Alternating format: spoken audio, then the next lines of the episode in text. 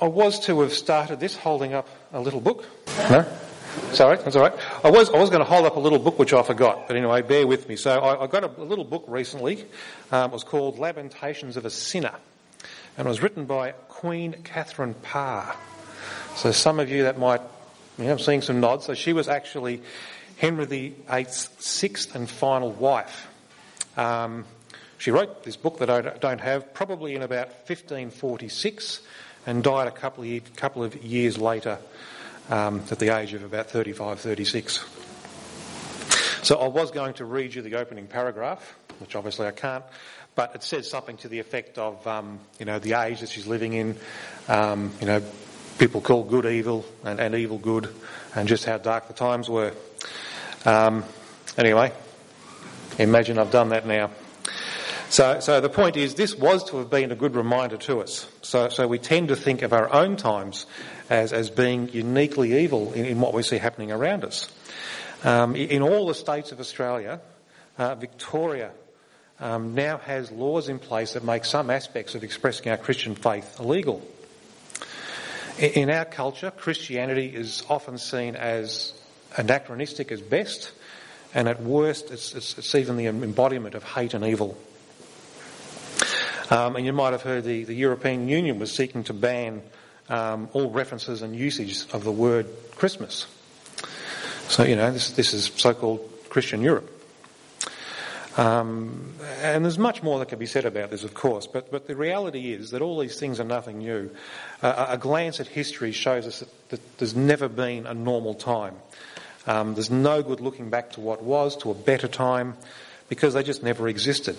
Each era, each time, each generation has its own problems and its own issues and its own evils we need to deal with.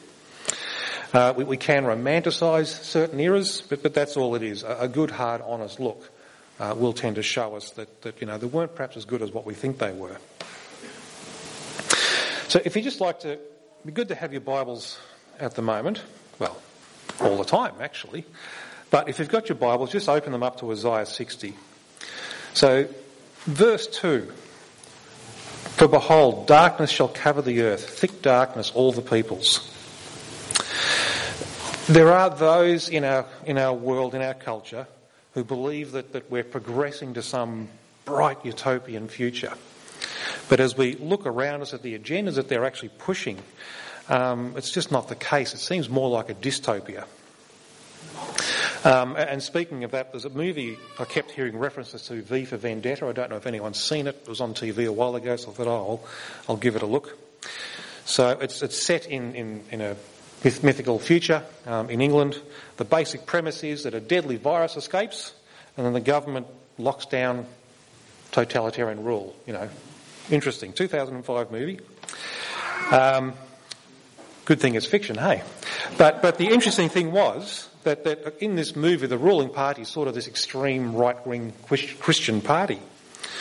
And that's where Hollywood and the media tend to get it wrong. Um, because even though we're painted as a villain in the movies, in, in reality, it's, it's, it's the Christians who are at workplaces whispering in corners. It's, it's the Christians who are being marginalised and sacked from their jobs. It's the Christians who are having laws passed against their freedoms and their rights. I was just on, on Friday. I was actually just reading um, Open Doors. Um, in their list of, t- of the 50 top offending nations, there are currently 309 million Christians experiencing very high to extreme levels of persecution. 309 million. Darkness shall cover the earth, thick darkness all the people. So darkness is not only the absence of life, but it's the absence of God Himself. And, and in fact, in Romans 1, God's judgment is giving people over to their darkness. The, the repeated refrain, God gave them up to the lust of their hearts. God gave them up to their dishonourable passions. God gave them up to a debased mind. Remember, Paul's writing 2,000 years ago. Um, so again, there's nothing new under the sun in this. Um, darkness does indeed cover all the peoples. Um, Yeah, yeah, anyway, I could go on. I've got a few other examples. I could go on, but, but we don't have to look far to see evil celebrated as good and good celebrated as evil. Um, just look at how the, the, the, mainstream talks about abortion or, or, or so-called sex work. Um, apparently we, we can easily block and stop false information on COVID, but to block child pornography, that's, that's too hard. That's too big a problem. Um, anyway. So, looking at verse 2 in Isaiah again, it starts with for behold. So it actually points us back to verse 1. So verse 1. Arise and shine, for your light has come, and the glory of the Lord has risen upon you. That's a better way to start a Christmas sermon. Arise and shine. Why? Your light has come. The glory of the Lord has risen upon you. This actually harks back to, to um, 59 verse 20, and a redeemer will come to Zion. And so in, in, in, in chapter 60, Isaiah is still looking forward towards a future, but a future where we can now say he has come. And, and Alec so arise and shine, your light has come. So Alec Motyer says, it's not just that they are bathed in light, but they are irradiated and inwardly charged with a new outshining life. And then verse 2 goes on, For behold, as we have said, behold, the darkness shall cover the earth, but the Lord will, will arise upon you and his glory will be seen upon you. Remember back in Exodus 34, Moses comes down from the mountain after meeting with the Lord and he had to veil his face because it was shining so much. He actually frightened the people around him. So like Moses, Isaiah talks about his people reflecting this, this, this glory of God. And that's why we have this, this declaration, this command to arise and shine. Because while darkness does cover the peoples of the earth, in verse 3, the nations will come to you. That's a great image, isn't it? Um, uh, Matthew um, uh, 5.14, uh, You are the light of the world, a city on a hill cannot be hidden. In the ancient world with no electricity, if you were travelling at the night, it was just simply dark. Um, I know I'm speaking to people who live on farms, so you know what it's like when it's dark and you're out and about, but, but no, no electricity, no street lights, just dark. But even at a time of candles and oil lanterns, a city on a hill would be a beacon, a beacon of light and hope in the darkness if you're travelling. So verse 3, and nations shall come to your light and the kings to the brightness of your rising. So the nations and the kings, these are the ruled and the rulers, they will come to you um, um, these are the Gentiles, the outsiders, the unclean, the enemy even. Um, they will be drawn in. Verses 4 to 11 expand on this idea. So we'll just, we'll just quickly, quickly flash through this. So again, if you have your Bibles open, it'd be handy. I'm just going to flash through. So, so in verse 4, they gather, they come to you, so, and your sons and daughters shall come from, a, come from afar, your daughters carried on the hip. This is an image as well of the nations, as well as the children of Zion, all living in, together in one place. Alec Motyer says this is a worldwide regathering. And in verse 5, um, um, then, then, then you shall see and be radiant. So the image here is, is this pro- pro- progression, procession of pilgrimages um, bringing tributes. And in 6 and 7, um, it talks about Midian, Nathan pronounced it all well. Ephah, Sheba, and how do you say it, Nathan? Nebaioth, anyway. Yeah, that one. So, so these are nations to the north, south, and east. The sea is to the west. So this is this may just simply be referring to Israel neighbours. So all, all four corners of the earth, so to speak, except for the sea. Um, all these people coming in, and notably Midian, who was originally one of Abraham's sons, as a nation became an enemy um, to Israel. So even the enemies, everyone's the neighbours, they're all coming in. Um, and they're coming in bringing their camels, their gold, their frankincense. Um, so they're coming with acceptance. They're bringing their tributes and their gifts, and the Lord's house will be beautified because of them. Now, verses 8 and 9, they fly like, like, like a cloud and doves to the windows. Uh, these are the ships that are referenced, referenced to in verse 9. They bring his children from afar. Um, contextually, this is still the nations. These are the other people being brought in. These are the converts coming in. And in verse 10, foreigners rebuilding the walls. Alec Motyer again points out that this is not some menial servant, service. These are not slaves or servants. But that helping to rebuild the walls here is the true zeal of genuine citizens of the city. So the nations are no longer about attacking them and tearing them down, but they're one with them and helping them to, to, to build something that's safe and secure. And verse 11, your gates shall be continuously opened. So remember, this is the ancient world we're talking about. So cities had strong walls and gates to protect them from marauders, enemy armies. Um, at daytime, the, the, the, gates were guarded. At night time, they were generally locked to keep the city and its, and its residents safe.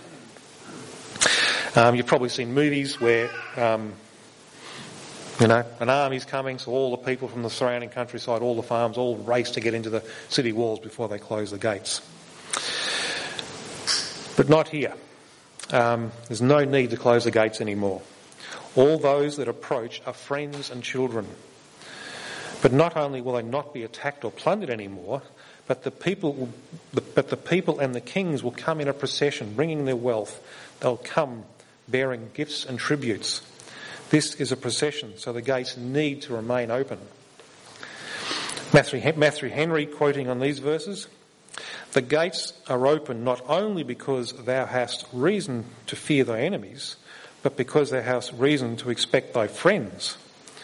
It is usual with us to leave our doors open or leave someone ready to open them all night if we look for a, a child or a guest to come in late. So can you see the glorious image that Isaiah is painting here? Into this dark world, the glory of the Lord is shining on God's people. And they in turn shine, bathed in his glory. This light is, this light in the darkness draws in others who, who get to see this light. Isaiah points to a time when the nations will be drawn out of the darkness to the light of the King. And this brings us to the Magi. Thank you. Um, the Magi, the Magi coming in Matthew 2 is the start of this prophecy being fulfilled. If Jesus is the true Israel and the true King, which, which he is, in Matthew 2, this is the beginning of the nations being drawn in, travelling to see him. And so the Magi come. Now, we, we know very little about these men, um, just that they're called the Magi. Um, they, they come from the east, and the word is plural, so there's more than one, and they bring three gifts. Anything else we add to that is pretty much made up. So likely they were astrologers or sorcerers or some sort of priestly caste. Um, um, but the bot- and there's lots of speculation about who they are. Some traditions even name them. Um, but the bottom line is we don't know who, we don't know exactly where they were from, or even how many they were. It's unlikely it would have been three.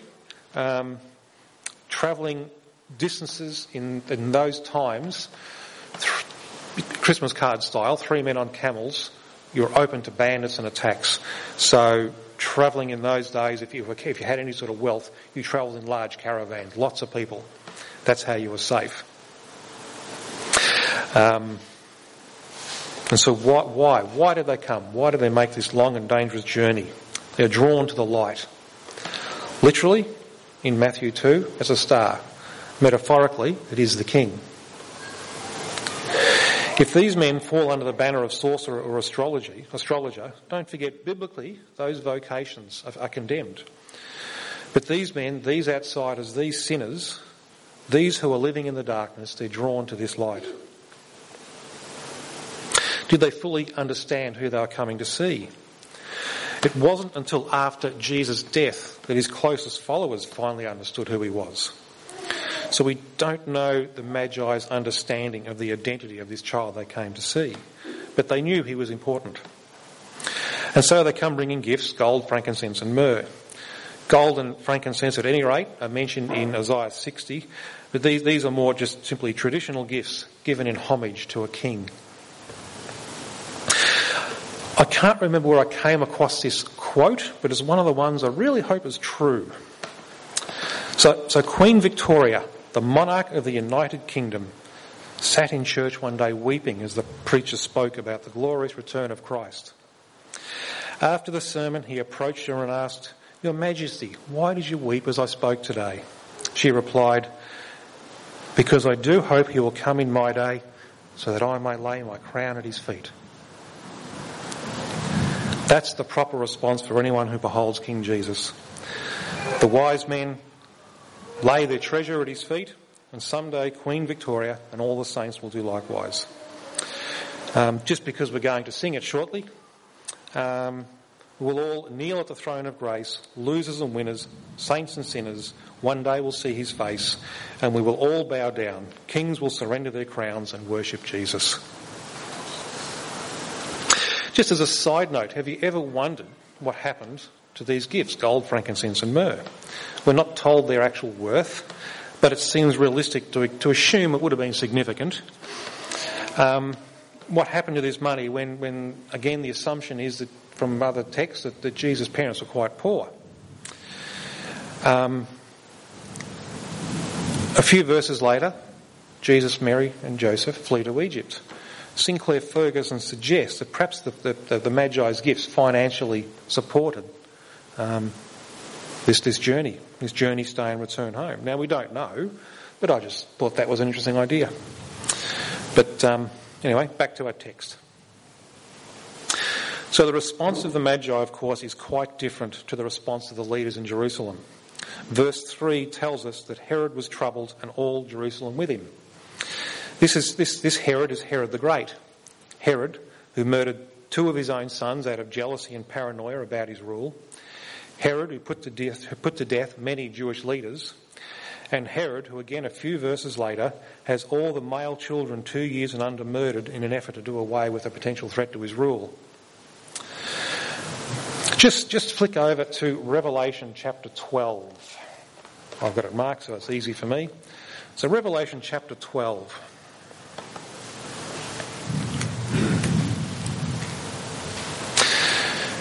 So just so Revelation 12, starting at verse 1. And a great sign appeared in the heaven, a woman clothed with the sun, with the moon under her feet, and on her head a crown of twelve stars. She was pregnant and was crying out in birth pains and the agony of giving birth. And another sign appeared in heaven. Behold, a great red dragon, with seven heads and ten horns, and on his head seven diadems. His tail swept down a third of the stars from heaven and cast them to the earth. And the dragon stood before the woman who was about to give birth, so that when she bore the child, he might devour it. She gave birth to a male child, one, who's to, one who is to rule all the nations with a rod of iron. But her child was caught up to God and to his throne. Without going into the finer details, Sinclair Ferguson describes this as one of the most horrific passages in the Bible. Here, the dragon is crouched at the door of the womb, so to speak, waiting to devour the child. So the birth of Jesus was not just opposed by Herod, the rulers and the authorities, but also by the cosmic powers over this present darkness, the spiritual forces of evil in the heavenly places. Darkness tried to devour the light. Um, there's, a, there's, a, concept out there, I don't know, don't know if you've heard of it. Um, there's this idea of there's only, there's only two kingdoms. Um, the idea is that, that, there's only two worldviews, two religions, two ideologies um, Christianity and everything opposed to Christianity. So one of light and one of darkness. Uh, John 3:19 and 20. And this is the judgment. The light has come into the world, and the people loved the darkness rather than the light because of their because their works were evil. For everyone who does wicked things hates the light and does not come to the light lest his work should be exposed. People love the light and hate the darkness, and the spiritual powers are seeking to maintain their dominance. But Jesus is a threat to the kingdom of darkness, and so from his very birth, the darkness sought to devour the light. But back to Herod. So this murderous king hears of the, the arrival, hears of the arrival of, a, of a, another potential rival king, and he's troubled. And giving his reaction to such threats, Given his reaction to such threats, um, no wonder all of Jerusalem was troubled with him. A common topic in Christmas sermons is the wise men still seek him, and it's easy to see why. The Magi go to Jerusalem asking questions. Where is he that was born King of the Jews? Herod assembles the leaders of the Jewish people, the chief priests and the scribes, to inquire. They look to the prophets, and they're recorded in, in, in Micah. Uh, they find the prophecy of that the ruler, the king, he will be born in Bethlehem, the city where King David was born. And so these leaders of the Jews, they have the prophecies in front of them, and yet we're not told that any of them is sought to inquire further. It's only the, the foreigners, the, the astrologers, the sorcerers who go out and seek him. This is, the, this is what I find most curious about the Matthew narrative. The people who were meant to be living in expectation of the king's arrival ignored the prophecies, and it's the outsiders who go to the great efforts to find him. Perhaps it was just the fear, um, uh, given how Herod reacts to these things. Um, but it's not just the leaders, all Jerusalem with him. So, so the general populace knew something about what was going on and yet we have no record of anyone other than the Magi going out. It may just simply have been apathy and indifference. Um, they had their lives set up, they were content. Um, so this news of a new king, eh, well, I don't care, it doesn't affect me. Uh, it may have just been simple disbelief. Um, yes, they had, the, they had the scriptures, they had the traditions, they had the laws, but that's all it was. They just followed those things, no, no true belief. Um, and now don't forget we all fall to those same faults as well. We all struggle with fears. We all struggle with apathy. We all struggle with disbelief.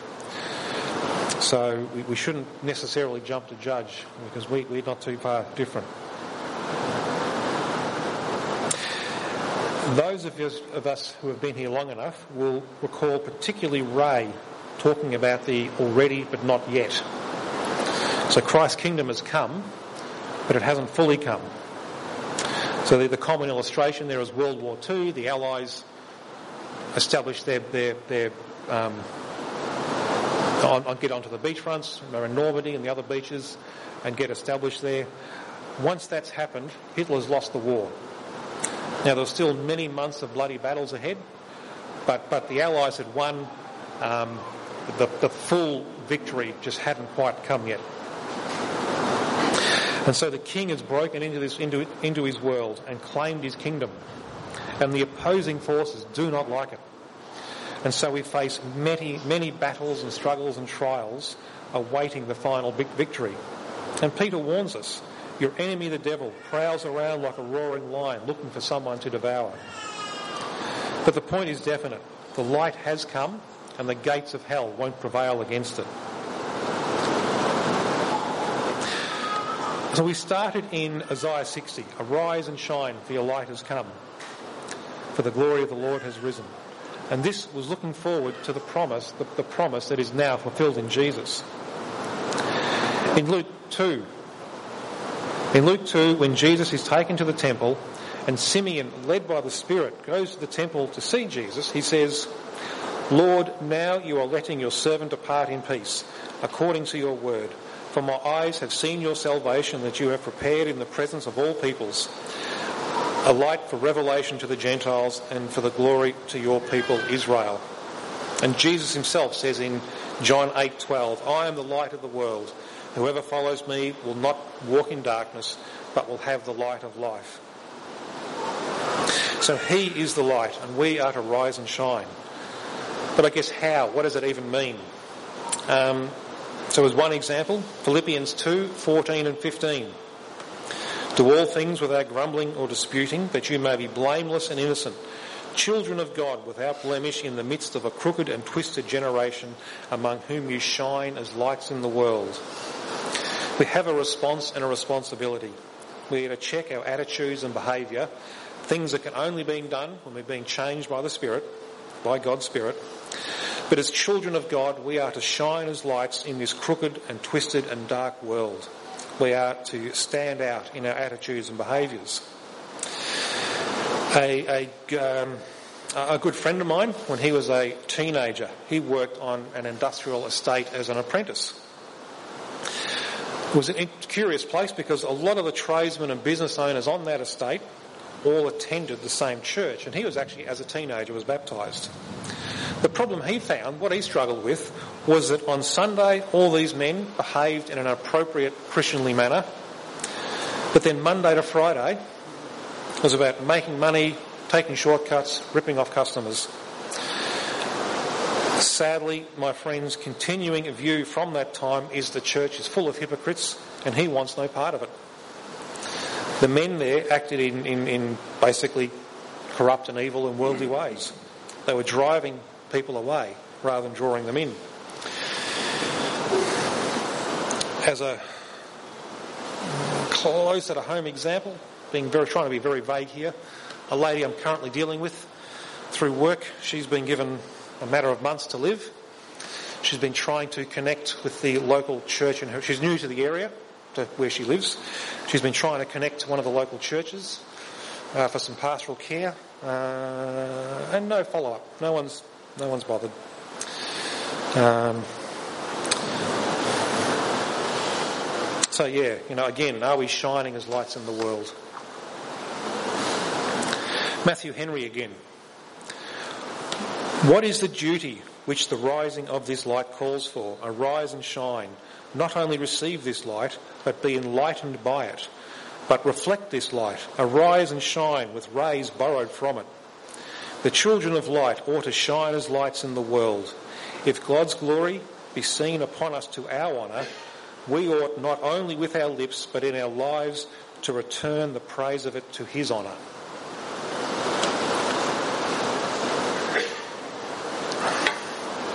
And that's the point I'm hoping to make this morning. Isaiah was looking forward to the day when the Redeemer would come to Zion, to a time when they could say, The glory of the Lord has risen upon them. And as we approach Christmas, uh, remind, we are reminded that this has happened in the birth of Christ. And that even though we are still living in a dark world, one where the powers and authorities are seeking to devour the light, the glory of the Lord shines upon us um, John 1 5, the light shines in the darkness and the darkness has not overcome it.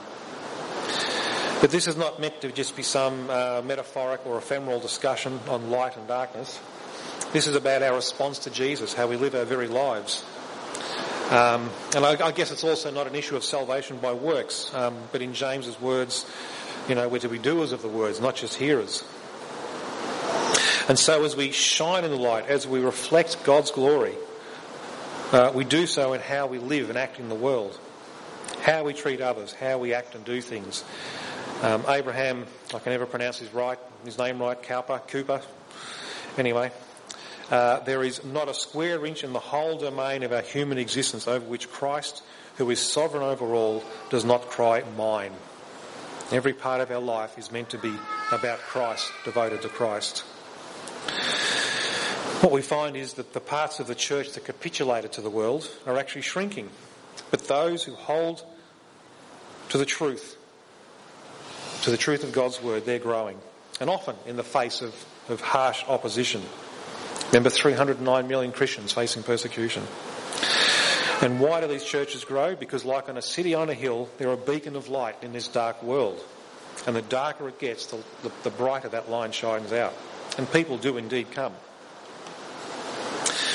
So there's so much more we could talk about here, but um, um, we'd be up here for hours, you know, talking about how we could live and sharing the gospel and all sorts of other things. But, but for now, let us not live in fear and indifference as the Jewish people did when the Magi came through, but let us stand and shine. Why? Because the King has indeed come. And let us strive to reflect his glory like a city on the hill and be a light shining in the darkness. Let's pray. Um, Heavenly Father, well, thank you for the rain. I'm sure many people are enjoying that. But um, yes, Lord, help us as we, as we um, especially consider, come through Christmas and consider the birth of your Son and all that that, that, that does achieve for us and has achieved through him. Uh, we just thank you for that. And Lord, we just pray, help us to live lives, um, uh, walk, walk in a manner worthy of our calling, Lord. Help us to indeed um, shine out in this dark world. Amen.